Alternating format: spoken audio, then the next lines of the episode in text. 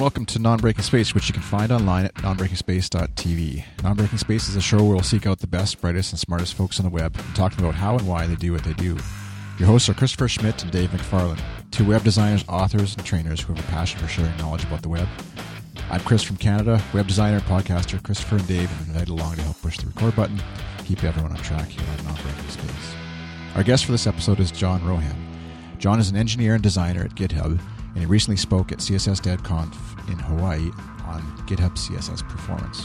So without further ado, I'll turn it over to Christopher and Dave in their conversation with John. Well, thanks, Chris. Hey, Dave. How's it going?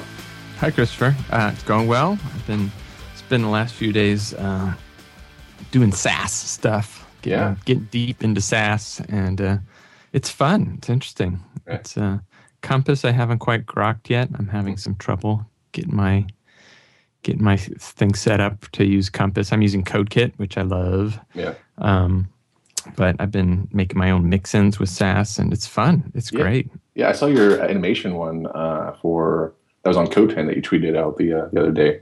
So what brought up on this Sass fest that you're having right now? Because I'm presenting on it at your conference. Oh, cool! Awesome. There you go.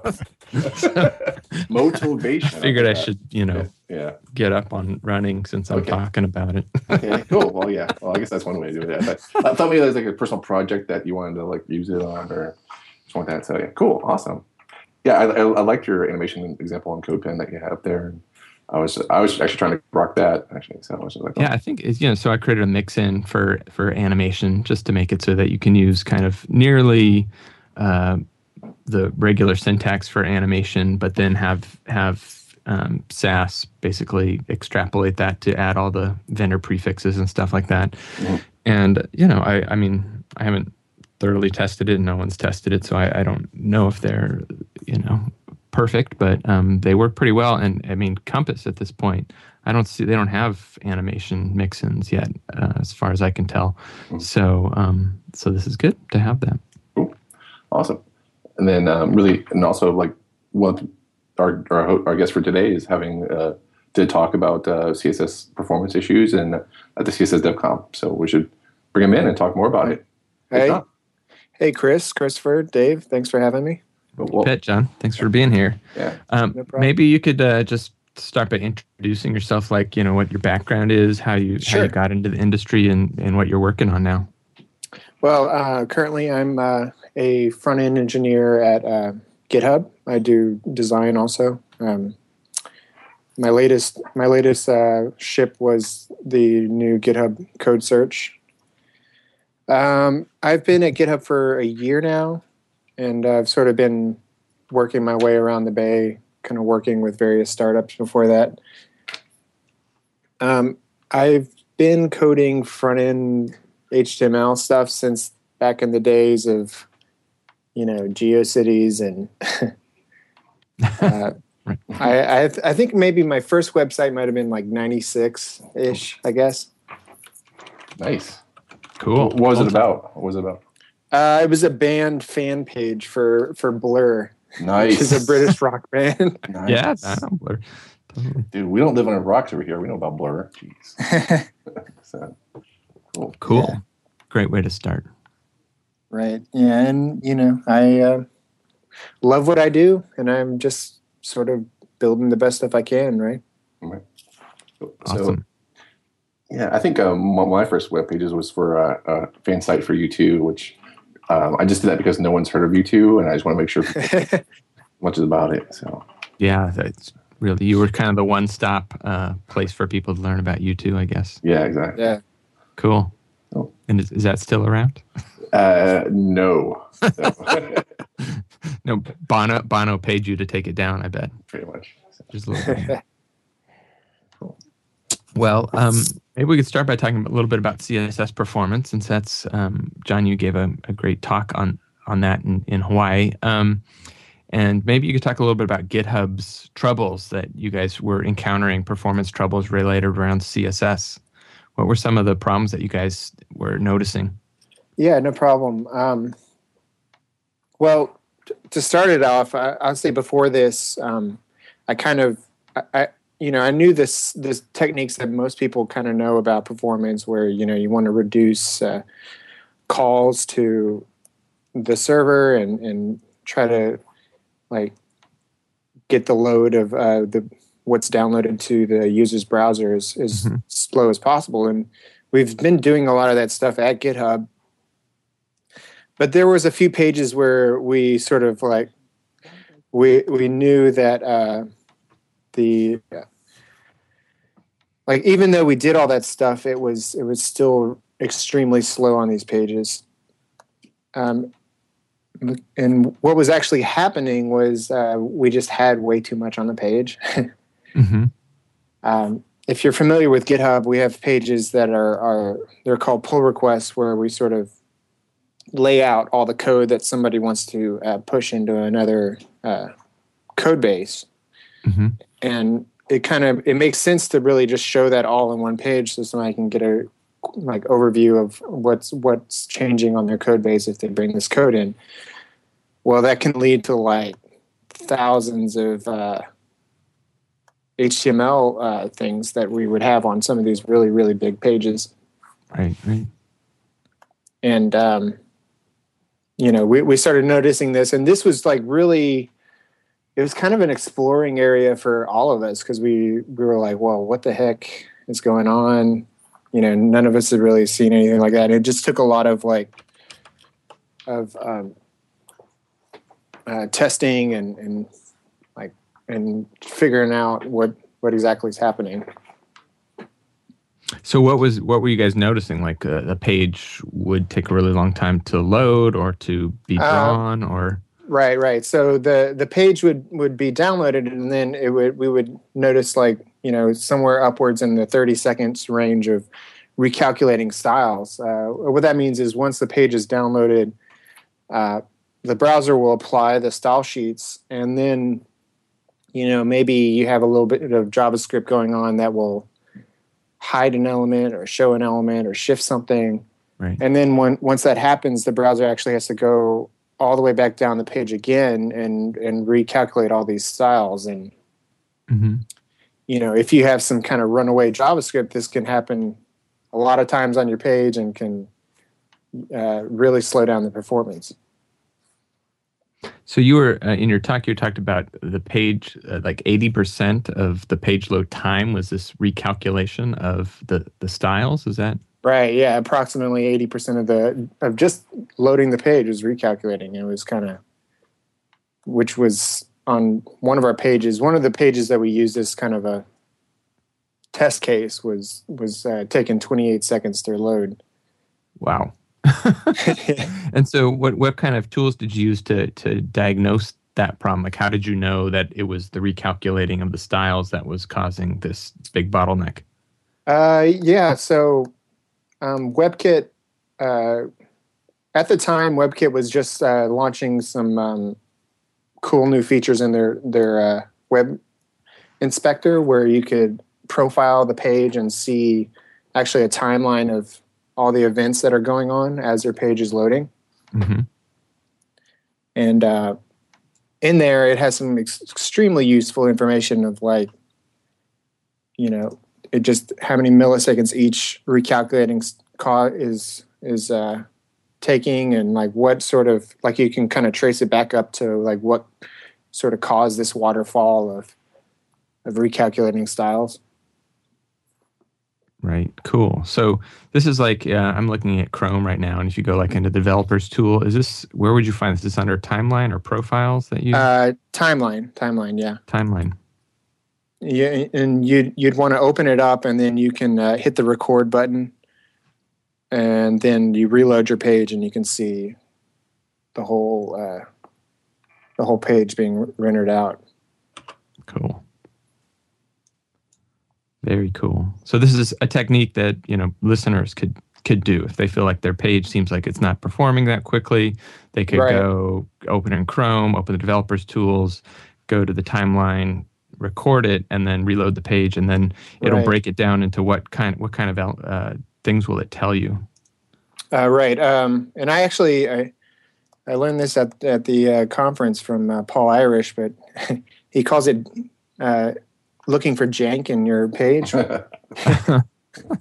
What he means is, you know, more and more we're putting animations and stuff into pages, and if you program that stuff incorrectly, then you'll get sort of shaky performance on that, you know, because the browser can only handle so much. And the tool really is great for looking at frames per second and calculation styles. And even with the newest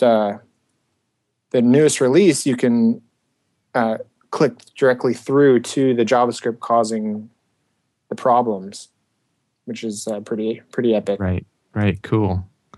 So were these problems largely JavaScript related, or were, I mean, if you stripped out the JavaScript, you still were encountering a lot of problems just related to the size of the DOM and the complexity of your CSS? Right. CSS is a big part of it too.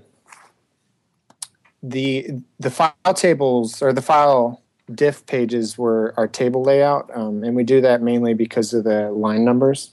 Mm-hmm. And with the table, or with most of the table layout, some of the times the columns aren't really actually calculated with until they put content in them. Right. And that can cause some sort of like cascading effects down the page when, you know, a table's kind of loaded and then the column has to be recalculated for something that's like way down at the bottom maybe. And there's also a lot of different things. I don't know if anybody saw my talk, but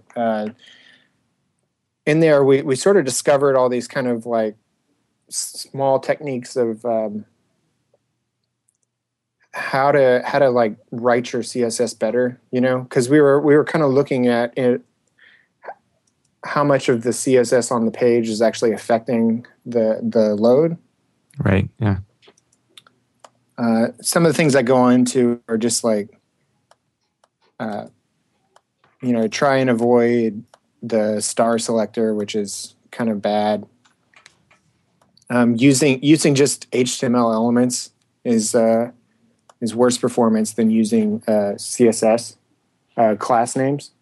Oh, really? Yeah. Mm-hmm. Oh, that's interesting. Yeah. Well, yeah, I know about the star selector because, like, the star selector you have to apply the styles to all the elements and has to.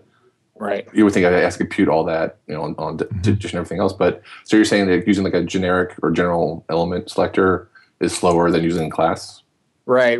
And the reason is because the class rules are actually indexed in a hash that the browser creates on load. And the elements are, they're actually calculated like, organically, you know what I mean? Mm-hmm. So that there's two places where WebKit indexes these things. Yeah. One of them is a tags rules class, and the other ones are the class rules, which is just faster because it's a hash rather than the tag rules looks at inheritance and. Could you explain what a hash is? Just like what it means, like it's like a. I'm saying hash because I'm sort of in the Ruby world, but it's an array where it's like a key value store where you just look up a value for a certain key, and the key it's like a lookup table. Yeah. Right? Yeah.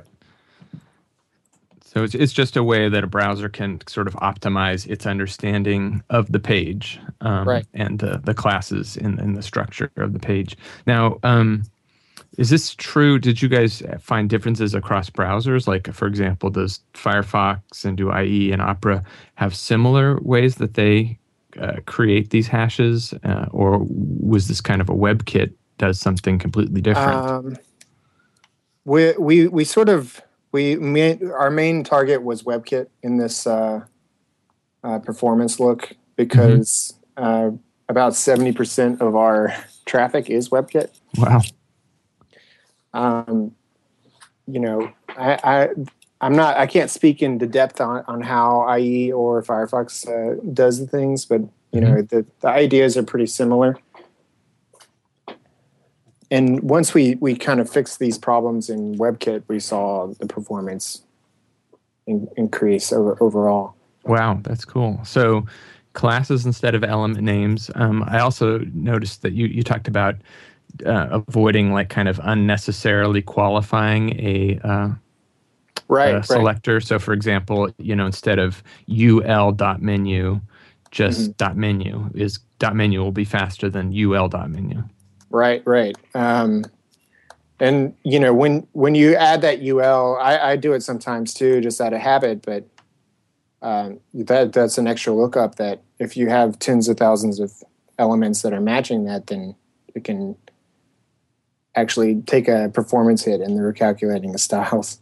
Interesting. Well, that's good to know. I mean, I think some people might just intuitively think it's the opposite because they think, I'm providing a more qualified name. It should be easier to identify because it's a smaller, set that I'm trying to extract. But you're saying that because of that, it has to do kind of double duty. It's got to look for UL and it has to look for .menu instead of just looking up the class, which is a quicker sort of computation. Right. Cool. Good to know. Yeah. And you also talk about having no ancestors, like that ancestors cause a problem. What do you mean by that? Well, remember I was saying that how tag lookups are slightly harder to look up.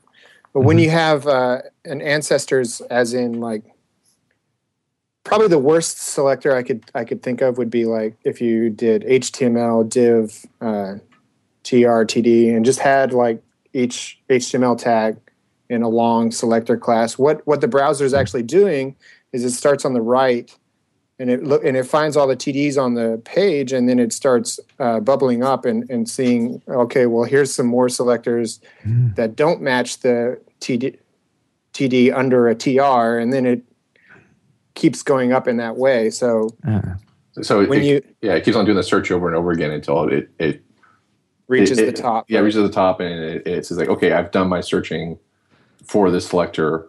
Interesting. And so I'm going to, but if you just had a TR, so you were just like, oh, I just did this one search. I don't have to keep on qualifying it anymore. Yeah. So, okay. Awesome. Interesting. So it has to start with a huge set, and then each additional kind of selector you add as part of a descendant selector, it has to sort of winnow away, again and again and again and again. So the more elements you put into a descendant selector, the less performant that selector is going to be.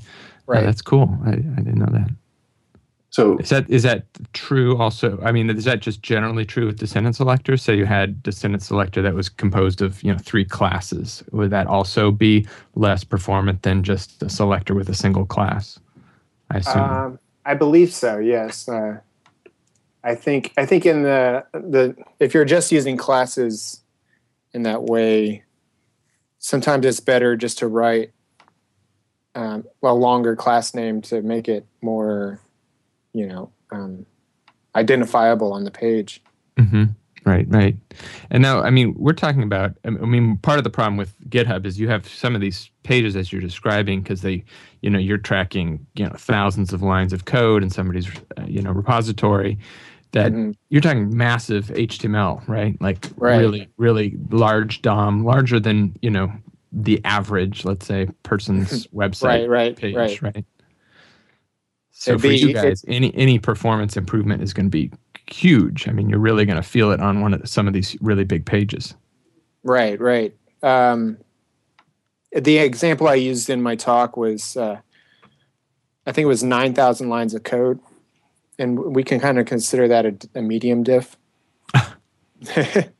So 9,000 lines of HTML code, or I've just lines changed. Okay, right, yeah. Right. Like, so some of the worst ones are sometimes people will add or delete a library to their code base, and it'll be huge, like tens or hundreds of thousands a line, depending on what they're adding and deleting, but. The way we wrote our HTML, each line had like, I don't know, somewhere between 10 and 11 just DOM elements in the page. Mm-hmm. So in addition to looking at like, what kind of things can we do with the CSS and the JavaScript, we wanted to try to like clean up and clear up the HTML as much as possible too. Right, right, yeah. So let's go through a few more of these CSS things because this is really totally useful and I'm learning a lot.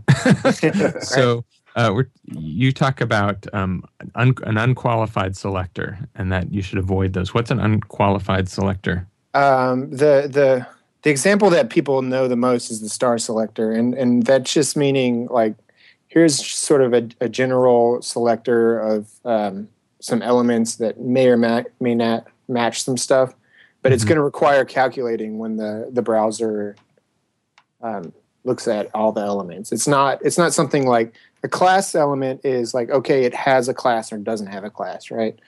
But in the unqualified things, maybe you're looking at, well, here's partial class names, or does the element have an attribute? Is the element, you know, the last child or something like that? And when you do all those things and don't have a class name or anything, that's just as bad as doing the star selector. Right. So this is interesting, the star selector, because, you know, there's been, you know, and Paul Irish posted about this, it's sort of around box sizing. You know, there's been people saying, oh, you should use the star selector to apply, you know, a border box for box sizing to your pages. And that way you can, you know, come up with a new box model that is better for fluid layouts or in responsive designs. But it sounds like that's not such a great idea. I mean, it's all about situation too, you know. Some pages don't have, you know, a huge overtaking of elements, and the star selector, although maybe slightly less performant than a class selector or a tag selector, it's not going to make a huge difference on their page, you know. Right, right, right. So if you're talking about you know, you have a web page with 20 DOM elements versus one that has 9,000, you're gonna, you know, you're not gonna notice the performance problems as much. Right. Another part of my talk, I talk about chaining, and actually, well, we found that chaining, like so. Sometimes maybe you'll add like selectors to a class or to a tag where you're saying this thing is small, it's blue, it's to the right, and these are all separate class names. And when they're all together, I want it to look like this. Well, it's actually kind of, you know, because it's the same sort of thing as the no ancestors is when you have the extra class names, it's doing multiple lookups into the lookup table of CSS declarations. So right, it's better just to use something that's more declarative of, like, here's one class name that describes this element. Right, right. So when you talk about chaining, you mean like you have two classes applied to a single element, and then you have a selector that's like .class1, .class2, right. Not a descendant selector. They're stuck together. That's the chaining part, right? So you're saying basically both classes have to be applied in order for this selector to, or this rule to take effect, and that's really not so great. That's really non-performant. So what would be the solution? What would be a better approach then? Just rewrite the class name, you know, and be more descriptive. So just have a single class name and then combine, you know, all the styling into that one class. And cool. I'm not saying you can't have multiple classes on an element, but when you're calling it in your CSS, it's better to use a single class name rather than having chaining on your CSS selector. Right, right. So do you want to talk a little bit about the HTML problems that you encountered and how you tried to deal with that? Right, right. And this, I think, blew most people's minds when I was talking about it at the conference. But some of the things we looked at doing when we're trying to figure this out was how can we cut down the amount of HTML? Of course, the first, like, obvious approach would be, well, don't load up the file stuff until people scroll. But we tried some of those things, and you know, there's a lot of problems just in our situation where that really wouldn't work. Such as sometimes people want to find like a certain line, or maybe you look at a file diff and you need to look for a keyword in the page, and people use a browser search. And we sort of went against that idea and actually looked at cutting down the HTML. Mm-hmm. And some of the things we did was, we found that if we reduce the amount of matched elements on the page, then that resulted in performance on the style calculations. Right, right. And what I mean is, I've heard this term a long time ago, div soup. I don't know if anybody's ever heard that, but you know, we went from this like. Before 2000, like people would write layouts with tables, and then people were like, write tableless layouts. So then everyone just had divs everywhere. Mm-hmm. Well, having a lot of the same things on the page, when you write your selectors, you're actually matching a lot of stuff. And maybe even though you're have it in such a way that you're overriding stuff with inheritance, you're still, you know, it's still got to calculate those things on page load, which in our case was causing some problems. So one of the first things we tried was removing some unnecessary stuff. So we removed some divs that we kind of like could rework how the thing is displayed, and it removed around 6,000 unnecessary divs. That's amazing. Yeah, wow. just on that one page, which was pretty epic. One of the weirdest and coolest render speed improvements was for each line number, we had a link wrapping an anchor tag wrapping the line number, so you could mm-hmm. so you could click it and get the you know, direct. Position of that page and share it with people, right? Right. Mm-hmm. So each one of those anchor tags was causing a lot of performance problems because we had a lot of selectors that were matching anchors on the page. So we did a little bit of JavaScript for just creating linkable line numbers and move that directly up to the TD, and that actually improved the render speed by about like 37% on that page. What? That's awesome. Wow. Yeah. So you made the TD clickable, and then you just got rid of that. Right. Okay. Rather than having the anchor clickable, and you know that I can say that's sort of a bad thing with accessibility, but we're not really.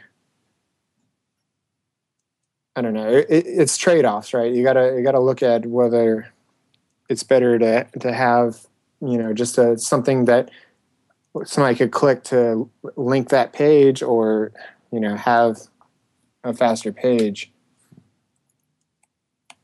One of the more interesting things too is, we have this comment bubble on each line that kind of like appears as you like look through your divs. Right. Your file diffs. And each comment bubble was a div, and we would just float it out to the side, which is, you know, like I said, div soup. It was kind of, you know, you need an element, you just throw a div or a span there. Right. Well, what we did was we actually changed it to a tag that we hardly ever use across the site, which is a depreciated B tag. Mm-hmm. Right. And we saw like a tiny bump in performance. It was like 4% speed improvement over that page. But it really illustrated the idea that if you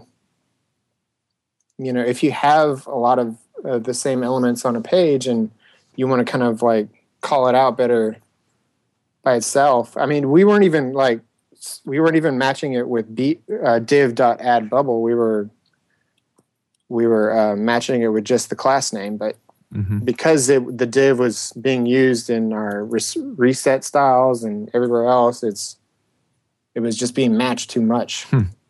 Cool. So I mean, we're not just talking about cutting down HTML for load time, but you're really talking about how HTML and CSS interact. That you want to cut down on your HTML elements, not just to make it a smaller file so it goes faster across the pipes, but because the browser has to do all this work with matching up CSS with the elements. And the fewer elements you have, the less work a browser has to do in terms of formatting the page and doing these redraws. Is that right? Yes. Yeah, exactly. Cool. So do you guys use Sass? Yeah, we do. We switched completely to it in the last year. And it's, you know, I love Sass. I especially loved it when they started doing SCSS. Right. Because, you know, it's a no-brainer to sort of like mix in your old style sheets with new Sass improvements, right? Yeah. My problem with the previous version was like, say you're an existing website with a huge CSS code base. You'd have to rewrite everything just to get it to work with the Sass processor, but we definitely do love using the Sass currently. Yeah. For those listeners who aren't, up with Sass, I mean, Sass had these two variants. It started originally with the SASS version, which, in order to make things more efficient for somebody writing, it left out a lot of the stuff that we normally put into our CSS, like braces and stuff like that. So it was like this sort of shorthand that you could write, but it was not CSS. And the newer version, which is SCSS, you can literally just put normal CSS into a Sass file, and it is perfectly happy and compiles, into just regular CSS. And I mean, in some ways, you can just use Sass not even without any of the Sass stuff, just for some of the benefits of managing files. For example, being able to import a bunch of separate CSS files to create one larger file, so you can sort of compartmentalize your working copies and come out with a finished .css file, which is a single file, meaning it's more performant in terms of server requests. And you can even use it just to take advantage of like the minification, like Sass lets you minify stuff. So you could write regular CSS and just use Sass to minify your CSS to get a nice small file size. Yeah. With the current, SCSS mode in Sass. Yeah, it's super cool. How do you guys work with Sass on a team? Like who's responsible for touching the SCSS file, and or how do you? We have a large team of around 12 or 14 actual front-end engineer/designer people who know CSS and know how to work with it properly. But we don't really like limit it to just those people. Anybody who needs to make a change or anything like that, we allow them to. And because of the inherent way that we work, and because we use GitHub, we can monitor changes really easily and give feedback, and actually grow people to know how to use code CSS better. Right. Cool. Do you guys have? Do you compartmentalize your CSS? In other words, you have a bunch of CSS files for different tasks. Right. We the way we kind of break everything up is mainly either feature or page specific, and we break up all the style sheets into smaller style sheets, which just makes it easier for development. Sure. And we started extracting a lot of the common things that we use across all our properties into sort of a. It's kind of similar to Twitter Bootstrap, but it's internal gem that we use to kind of just move around certain things that we can use everywhere, like our icons, which is a font icon, is used around like the, or moved around easily that way. Button styles, form styles. There's things about a page that's sort of just like is the DNA of a design. Mm-hmm. And when you're a company that has multiple web properties, you kind of want to, you know, you want them each to be unique, but you also want sort of that spirit to kind of live on all the pages. Then you can do something like that. And Sass makes it super simple. Cool. So you just were talking about these icons here. Like on GitHub, you have icons all over the place for create a new repo, you know, account settings, that kind of stuff. The pull request button has a little icon for it, and unwatch and stuff like that. Are these, is this a font icon that you guys created? Right. And actually, I'm the responsible party for that. Well, half the responsible party, so I can take part of the blame. Right. So, well, what was the impetus behind like doing your own custom font? I mean, because there's been a lot of talks about like, you know, we talked about optimization and of icons, and one way to go about doing that is like CSS sprites, for example, and so, but you guys took it upon yourself to like, bam, I'm gonna make an icon font. You know, for GitHub. Like, what was the driving force behind that? Well, for years before that, I don't know if anybody can remember now, but we used an open source icon set called Fam Fam Fam, which was great, you know, but it's pretty dated, and it's used on a lot of sites now. Right. Yeah. So the first part was we want something that is uniquely GitHub, right? We were using smiley faces for public repos. It was kind of like, it doesn't really make any sense, but that's just what we picked when we were, you know, 5 people and launching a site. Yeah, I figure you guys really loved public repos, and that's why you went for smiley faces. So that was the first, like, we got to change these into something that we want to do. And, well, you know, a lot of our coders would like to zoom in their pages, and with iPhones and iPads coming out, Retina was like starting to become a thing, and we want something scalable. So we first started looking at SVGs as a solution to that. You know, having something that's just scalable and easily colored, and some of the problems we ran into with that was, you can't really have a true SVG sprite on some browsers, and you'd have to actually embed just a single file into the page for each image. Mm-hmm, right. Firefox, when we looked at it, this was how Firefox was. I don't know if it is currently, but when you used an SVG as a background image on Firefox, it would actually just draw it at the size and not make it scalable. So if you zoomed in or anything like that, it would be blurry, which you're like, well, yeah, kind of. It's like, that's not really vector graphics, but so it would render it just like a regular graphic and like a bitmap and leave it that way. Yeah, you could render it at any size, but once it was rendered at that size, it was not, you know, it was bitmapped. Yeah. Interesting. So we're like, well, let's start looking at this font icon. You know, I think there was maybe one out at the time, and we started playing with the idea of, well, maybe we can create a font icon and have these things that are easily colorable and scalable. And really, it was kind of teetering on the idea with the font icon until we figured out how to really make them crisp and clear. Because when we first started trying it, like, things were blurry, and we're like, well, this isn't going to work. We don't want blurry icons. Right. Yeah. So we chose it because it was quickly scalable. It was all contained into one file, which was downloaded. And, you know, we could use it on any of our properties. We even use it in some of our mobile apps. Not in the web, but it, like, actually, you know, in our Android app, it's actually rendering the font icon. Oh, really?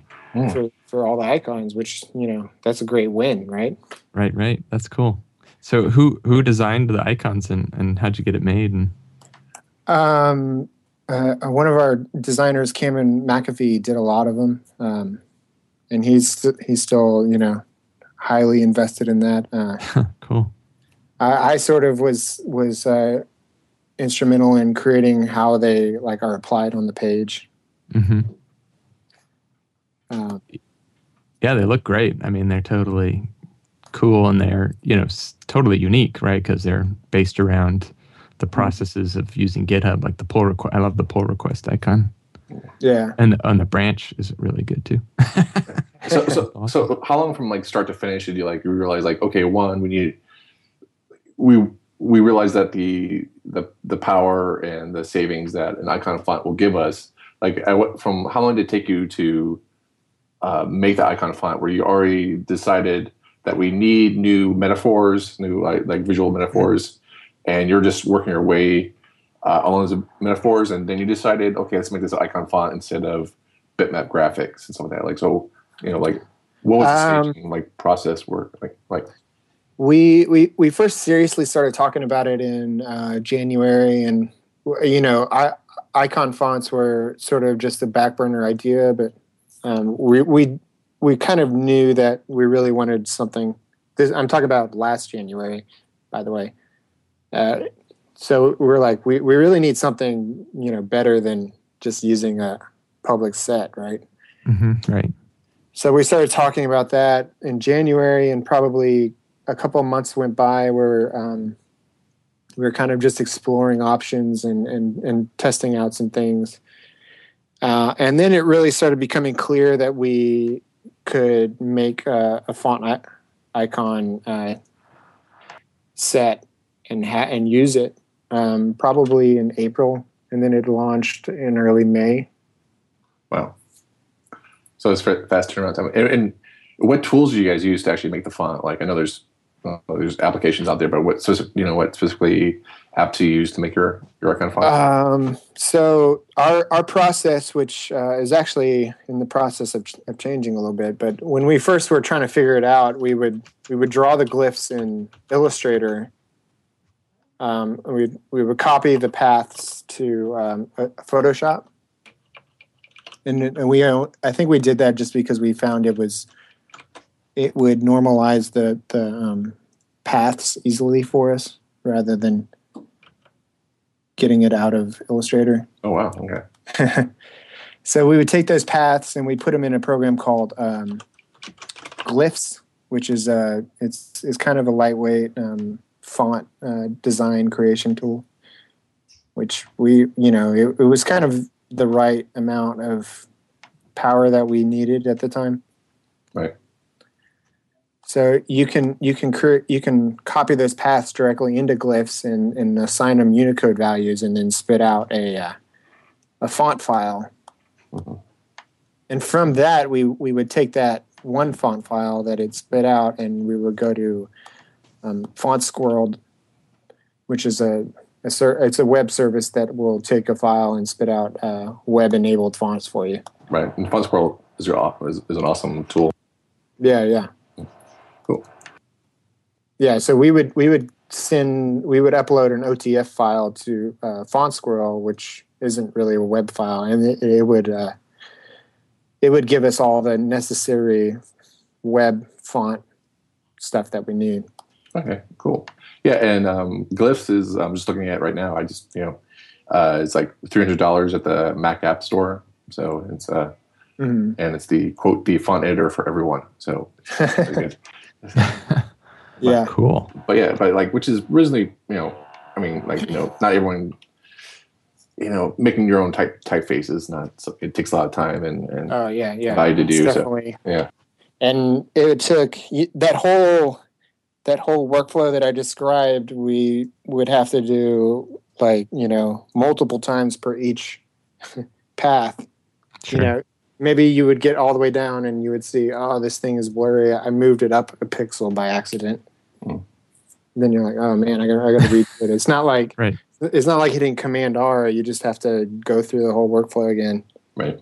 So that took a lot of time. Yeah. And you said that you might have. Is this the workflow you're talking about? That you've like streamlined a little bit more, or is it just you still have to like, go back? So we started looking into making it more automated. We haven't like completely finished that process yet, but what we want, I think we found some I don't know. I'm trying to look at the repo right now. We found some scripts that will create font files for us. And what we're trying to do is build a repo where we can just drop a .svg file into a folder, and then via a config file actually spit out the fonts that we need, or the icons we need in the font. Right, cool. That would be great. Yeah, understands what I'm saying. And then when you figure that out, you're going to let us all know so we can just use that. That sounds possibly great. Let's talk about some of the tools that you guys use to, assess how your performance around CSS. There's a tool that you talked about in your what do you call those things? Talks. The talk you gave called CSS Explain. Can you tell us, what is that? Okay, so one of my coworkers, Josh, he was extremely instrumental in looking through all this with us, and he is he's an awesome JavaScript programmer. He wrote this tool that would actually it would analyze all your selectors and tell you which ones are sort of kind of bad selectors, according to what I was saying earlier. So it's just a repo, Josh, or github.com/josh/css-explain. And he explains it as SQL explain for selectors, for databasey people out there. But you can basically pass it a CSS selector, and it will tell you like where it's indexed and sort of what the scoring is of how bad or good that is. Oh yeah, this is great. So for you guys out there listening, it's josh.github.com/css-explain. And that's the actual page with all the JavaScript running on it. And you can drop in a selector, and then it will rank it. And it has a nice little bar graph that turns redder and redder and redder the worse the selector becomes. This is cool. Yeah, this is really cool. Yeah. Yeah, I told him I was going to tell the world about it. And he was like, oh, no. now I need to start working on it. Yeah, this is great. Yeah, so this is worth checking out. In your talk, you also talked about doing audits of your CSS. What do you mean by an audit, and what's the process involved in auditing, CSS? Well, GitHub, like most, older GitHub's been around for a while, and the features are slowly rolled out, and sometimes CSS will kind of linger when it's not actually being used anymore. Right. And when you have, thousands of lines of CSS, it's hard to kind of pick out the stuff that isn't being used anymore. So part of making it easier to do that was to find those things was using WebKit's profiler. And what that actually does is you can go to a single page and run it when the page loads, and it will tell you which selectors are being used most on that page. Oh, let me see. That's the profiler. And the audit, there's an audit tool also which will tell you per style sheet how much or what percentage of it is not used. And you can you can click those open and actually look at the selectors not being used. And like I said earlier in our Sass process, we split everything out into pages, which makes it easier for development, but it also makes it easier for auditing when you know that like a CSS is sort of married to the search functionality. In our dev mode, when it's not all compiled together, you can run this audit tool and actually see parts of the page that are parts of the style sheet that aren't being used anymore. And remove that CSS, you know? Right, right, cool. Though so you have to be somewhat careful, right? Because I mean, it's basically just telling you the CSS rules that are not applied to the current page. Right, doesn't necessarily mean another page of your site relies on those rules. So you can't just strip them out. You gotta be very careful when you're running this and know your CSS inside out to make sure you don't screw things up, right? Yeah, definitely. And a lot of grep searches and stuff. Before you delete that stuff, that's great. right. This is wow. This is great. I actually have never looked at the audits panel here. So like on Chrome and the web developers, there's a whole toolbar. There's an edits panel, and that really does a lot of stuff. It tells you things about cookie size and image dimensions, and browser caching and that kind of stuff. So this is very useful. Yeah. Tools of this stuff is so crazily like advanced compared to the days of Firebug, right? Yeah. So you guys do a lot of graphing of stuff. You talk about various tools that you use for graphing. What kind of stuff do you graph, and why do you do it? How does it help you? Graph everything is my suggestion. If you need something, sometimes you may not need it now, but you want to see it later, but just graph as much as you can. We use something called Graphite, which is specifically designed for that, where you run a Graphite server and you can just throw data at it, and then it has APIs for pulling that data back out into nice little graphs. So what kind of data do you guys graph then? We do... how many CSS selectors our style sheets have. Let me see. I'll pull it up. We'll graph when JavaScript throws browser errors. Mm-hmm. We graph the